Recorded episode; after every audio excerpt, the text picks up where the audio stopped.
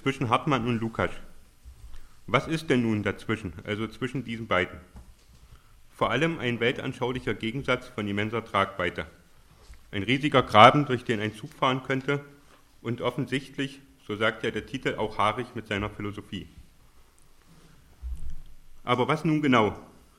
Ich nenne einfach die Stichworte Anthropologie, Ontologie, Geschichtsphilosophie und Erkenntnistheorie und stelle dann fest, dass das schon mal ordentlich nach Philosophie klingt.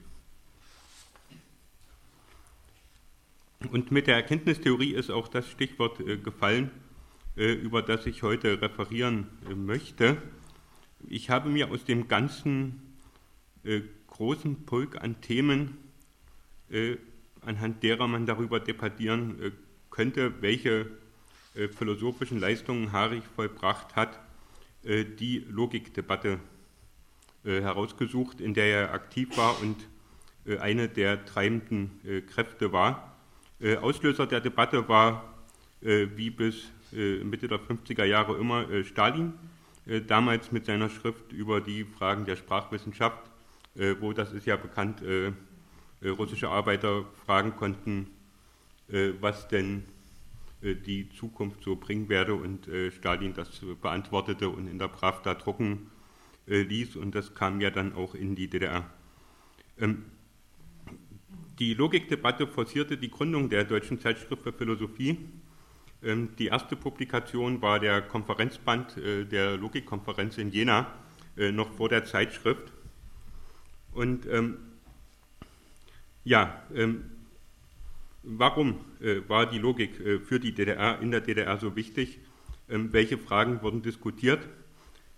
Ich nehme meinen Nachredner ganz kurz vorweg und zitiere Georg Klaus, der 1954 geschrieben hat: Der jahrhundertealte Missbrauch der Logik durch Scholastik und Schulmetaphysik hat dazu geführt, dass die formale Logik selbst ohne ihr Verschulden bei manchen dialektischen Denkern in einen schlechten Ruf geriet und fälschlicherweise vielfach als integrierender Bestandteil überholter metaphysischer Systeme betrachtet wurde, der zusammen mit diesen zu liquidieren sei.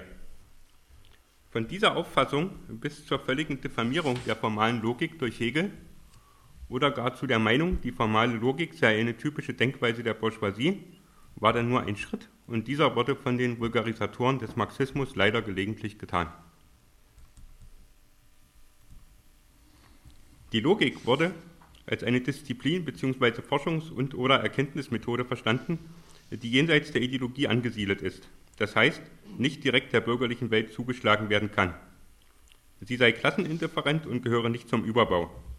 Dieses Diktum, das war entscheidend, ließ sich direkt auf Stalin zurückführen. Und das macht die Logik zu einem hochinteressanten Forschungsfeld, und ging es doch letztlich darum, ob die Logik als, quasi ich habe es genannt, vorideologische Disziplin dem Marxismus widersprechen könne und wenn ja, wie mit diesen Widersprüchen zu verfahren sei. Und aus Parteisicht war zu fragen, ob der Marxismus auf eine vermeintlich bürgerlich-metaphysisch verseuchte Logik angewiesen sei. Es ist ja nicht möglich, die Logikdebatte in ihren ganzen Facetten nachzuzeichnen. Ich sage ganz kurz zwei, drei Sätze zu dem Ansatz von Ernst Hoffmann, der ja damals das offizielle Parteikonzept vorstellen musste, durfte, wie auch immer, in Jena. Und zwar ein Konzept, was dann von der Partei selber wieder kritisch gesehen wurde, zum Beispiel von Kurt Hager. Ich habe die Briefe von Hager an Harich mal gelesen, wo die beiden sich austauschen, was das für ein Quatsch sei, den Hoffmann da im Namen der Partei formuliert habe. Damit war auch der Weg frei für die Logikdebatte, weil Hager das selbst nicht wollte. Aus Lenins philosophischem Nachlass hatte Ernst Hoffmann drei für ihn grundlegende Paradigmen abgeleitet. Erstens: Da die Wirklichkeit in ständiger Veränderung sei, müsse auch die Wahrheit als Prozess begriffen werden. Absolute Wahrheiten gebe es nicht. Das hat er aus Lenin abgeleitet. Ja? Und zweitens: Die Logik sei eine historische Wissenschaft, die das Denken, dessen Inhalt, Formen in der geschichtlichen Entwicklung betrachtet. Und drittens: Die Logik in ihrer alten, nicht dialektischen Form sei identisch mit der Erkenntnistheorie. Hoffmann schlussfolgert: Und die formale Logik hat keinen eigenen Gegenstandsbereich. Alle ihre Aufgaben könnten von der dialektischen Logik, was auch immer das sein soll, übernommen werden. Zumindest aber hätten beide den analogen Forschungsgegenstand. Besonders dieser Punkt stand später in der Debatte. Hoffmann schrieb, Zitat, die dialektische Logik benutzt die dialektische Methode. Mit dieser Methode untersucht sie das Denken und dessen Gesetze und Formen. Diese Methode ist ihr Verfahren, die objektive Wahrheit zu erkennen. Die formale Logik hingegen untersucht ihren Gegenstand mit Hilfe der 4 bekannten Denkgesetze, die also durch die dialektische Logik aufgehoben sind, ja, das muss man sich auf der Zunge zergehen lassen, untersucht ihren Gegenstand mit Hilfe der 4 bekannten Denkgesetze, den Sätzen der Identität, des Widerspruchs, des ausgeschlossenen Drittens und des zugereichenden Grundes. In diesen Gesetzen besteht das Verfahren der formalen Logik. Ja, wird nun die Prämisse hinzugenommen, dass Wahrheit ein Prozess ist, und dann verdeutlicht sich, dass Hoffmann zufolge die formale Logik nicht zur tatsächlichen objektiven Wahrheit kommen könne. Ihre Erkenntnisse seien unzureichend.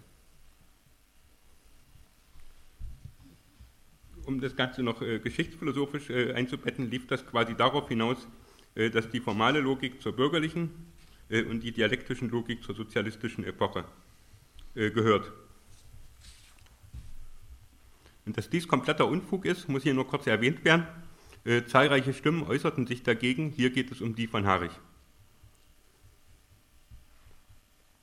Harich hat 2 Texte zur Logikdebatte veröffentlicht. Einmal den einen, auf den ich mich jetzt beziehe, von 1952. Der hieß Über einige Probleme der Logik und erschien in der Sinn und Form. Und dann noch ein zweiter Text, der in der Philosophiezeitschrift erschien.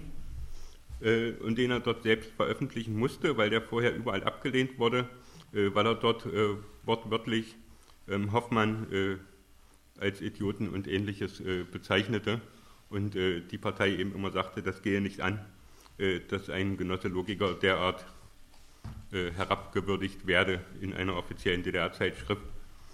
Ja, und gleich zu Beginn zweifelte Harich eine der Grundlagen von Hoffmanns Logiktheorie an.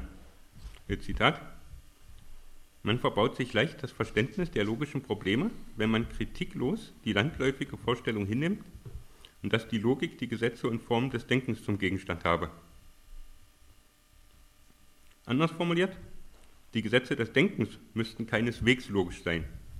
Ganz im Gegenteil können auch unlogisch gedacht werden, wie ja eben zum Beispiel die bürgerliche Philosophie zeige.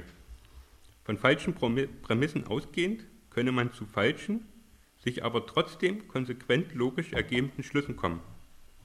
Und das unterscheidet die Logik mit ihren Ergebnissen von der wahren Erkenntnis.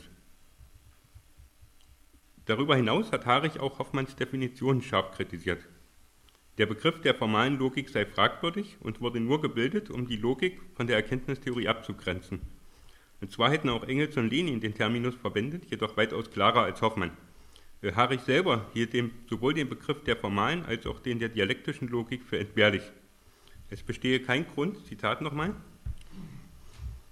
unter Logik etwas anderes zu verstehen als die Lehre von den normativen Gesetzen des richtigen Denkens. Also auch keiner, die durch den Zusatz formal von etwaigen anderen Logiken zu unterscheiden. Die gibt es nämlich tatsächlich nicht. Ein sachlicher Gegensatz zu den Auffassungen der marxistischen Klassiker entsteht dadurch nicht. In der DDR äußerten sich zum Beispiel Linke ähnlich, Jacobi stimmte Harich in dieser Position zu, einige andere auch, Georg Klaus übrigens nicht. In letzter Konsequenz lässt sich sagen, dass die Bestimmung des Verhältnisses von Logik und Dialektik sowie ergänzend die Definition der Logik den Kitt bildeten, der die Kritiker Hoffmanns über alle weiteren Unterschiede hinweg vereinte. Statt der begrifflichen Missbildungen Hoffmanns sollte Harich zufolge endlich der, Zitat, Mittelpunkt der marxistischen Logikdiskussion stärker fokussiert werden. Und das Verhältnis von Logik und Dialektik. Harich erläutert dann seine Definition. Die Dialektik, so Harich, habe es mit laufenden Prozessen zu tun, die sich permanent verändern. Nicht nur quantitativ, sondern auch qualitativ. Die Dialektik sei keine höhere Logik, sondern eine Erkenntnismethode, die auch auf dem Feld der Logik Anwendung finden könne. Sie löse die Logik also nicht ab, und erneuere diese, sondern füge den unterschiedlichen Methoden, Verfahren und Vorgehensweisen lediglich eine weitere hinzu, wenngleich natürlich die vermeintlich beste und fortschrittlichste. Die Dialektik, so Harich, sei nicht mehr, aber auch nicht weniger als ein Hilfsinstrument logischen Erkennens. Im zweiten Heft der Deutschen Philosophiezeitschrift setzte dann die Diskussion der Thesen von Hoffmann und Harich ein. Es hatte vorher eine Diskussion in der Einheit gegeben, die aber nicht von Relevanz ist hier. Und es wurde da eine eigene Rubrik eingerichtet, wo alle sozusagen dann publizieren konnten, die Autoren waren, ich nenne sie mal Wolfgang Harich, Erhard Albrecht, Greifswald, ja? Mhm. Ja. Paul Linke mit 2 Beiträgen, Walter Greulich, Günter Jacobi mit einem Beitrag, Karl Schröter mit 3 Beiträgen, Georg Klaus mit 4 Beiträgen und Heinz Baumann noch. Die machten also die Debatte. Ja, festzuhalten bleibt an dieser Stelle, dass der Logikdebatte in dem Geflecht der verschiedenen Diskussionen auf philosophischem Gebiet rückblickend eine besondere Stellung zugeschrieben werden kann. Sie war nämlich ein Erfolg. Und zwar tatsächlich einer, der verführte. In der Logikdebatte verbündeten sich verschiedene Wissenschaftler und es gelang ihnen, die offizielle parteipolitische Position, vorgetragen von Hoffmann, zu Fall zu bringen. Sie setzten ihre Meinung durch, wobei sie sich für die Freiheit der Forschung wirkend paradoxerweise auf Stalins Theorien stützen konnten. Das unterscheidet die Logikdebatte auch von der Hegel-Debatte, denn da musste man gegen Stalin argumentieren. In der Logik konnte man mit Stalin argumentieren. Ja, das war aber im Prinzip ja erstmal egal. Am 29. November wurde Harich dann verhaftet, das kam ja alles schon zur Sprache. Und Hegel und einige andere wurden schon zitiert. Ich habe hier ein Zitat von unserem Moderator und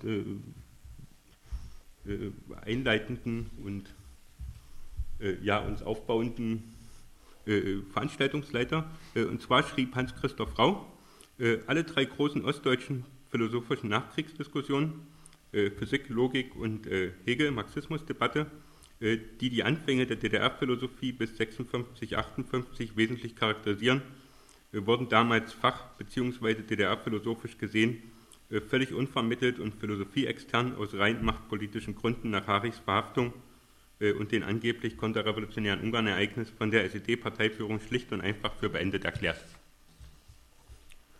Rau zufolge prägte dieser Abbruch durch die SED die gesamte Philosophie der DDR und wirkte bis zu deren Ende nach. Wenn Fragen bestehen, dann können die an Herrn Rau selber gestellt werden. Ich bin nur der Überbringer der Botschaft. Die Logikdebatte war bereits ein Stück weit vor Harichs Verhaftung zum Erliegen gekommen. Georg Klaus hat 54, 55 ein Zwischenfazit veröffentlicht und im 6. Heft des Jahres 57 erschien dann sein Artikel zur Diskussion über formale Logik, in dem er im Auftrag der Redaktion die Debatte beendet. Interessanterweise hatte Harich diesen Artikel noch angeregt und Klaus war einfach nicht rechtzeitig fertig geworden, sodass er nicht vor November 56 erschienen ist, sondern etwas später. Und Klaus brachte dann noch einen kleinen zweiten Teil und verwies zur weiteren grundlegenden Orientierung auf sein gerade erschienenes Buch Einführung in die formale Logik. Vielleicht zum Abschluss noch ganz kurz. Wie wichtig die Logik war, zeigt sich an einer, ich nenne es Anekdote. Es gab in den 50er Jahren noch dieses ebenfalls äußerst merkwürdige Logikbuch von dem Ungarn Fogarasi, was ja wirklich einige seltsame... Wie bitte? Im ersten Studienjahr hatten wir Kusmiren Vinogradov. Ja, ja. Ja. Und Harich schrieb in einem Brief an Gertrud Lukács, also an die Frau von Lukács, am 1. Juli 1955. Es ging darum, dass er mit Ernst Bloch und einigen anderen eine zweiwöchige Reise durch Polen unternommen hatte und dort unter anderem in Warschau war. Er schrieb, unsere Reise durch die Volksrepublik Polen war recht ergiebig und erfreulich. Die Gespräche drehten sich wenn nicht gerade um Tito, dann um die Logik von Fogarasi, die von den polnischen Genossen, die Fragen der Logik bearbeiten, meist aufs Schärfste abgelehnt wird. Auch hier in Berlin ist jetzt eine Fogarasi-Diskussion im Philosophischen Institut im Gange. Immerhin verfügt Genosse Fogarasi hier, anders als in Polen, über eine recht ansehnliche Fraktion, die auf ihn schwört, aber diese besteht leider nicht aus den erfreulichsten und auch nicht aus den sachverständigsten Leuten. Und Zitat Ende. Man diskutierte also, das Mann ist hier Harich, Bloch, Adam Schaff war damit gemeint, etc. Man diskutierte also entweder über Tito und Jugoslawien oder über Fragen der Logik. Die Philosophie hat schon schlechtere Tage gesehen.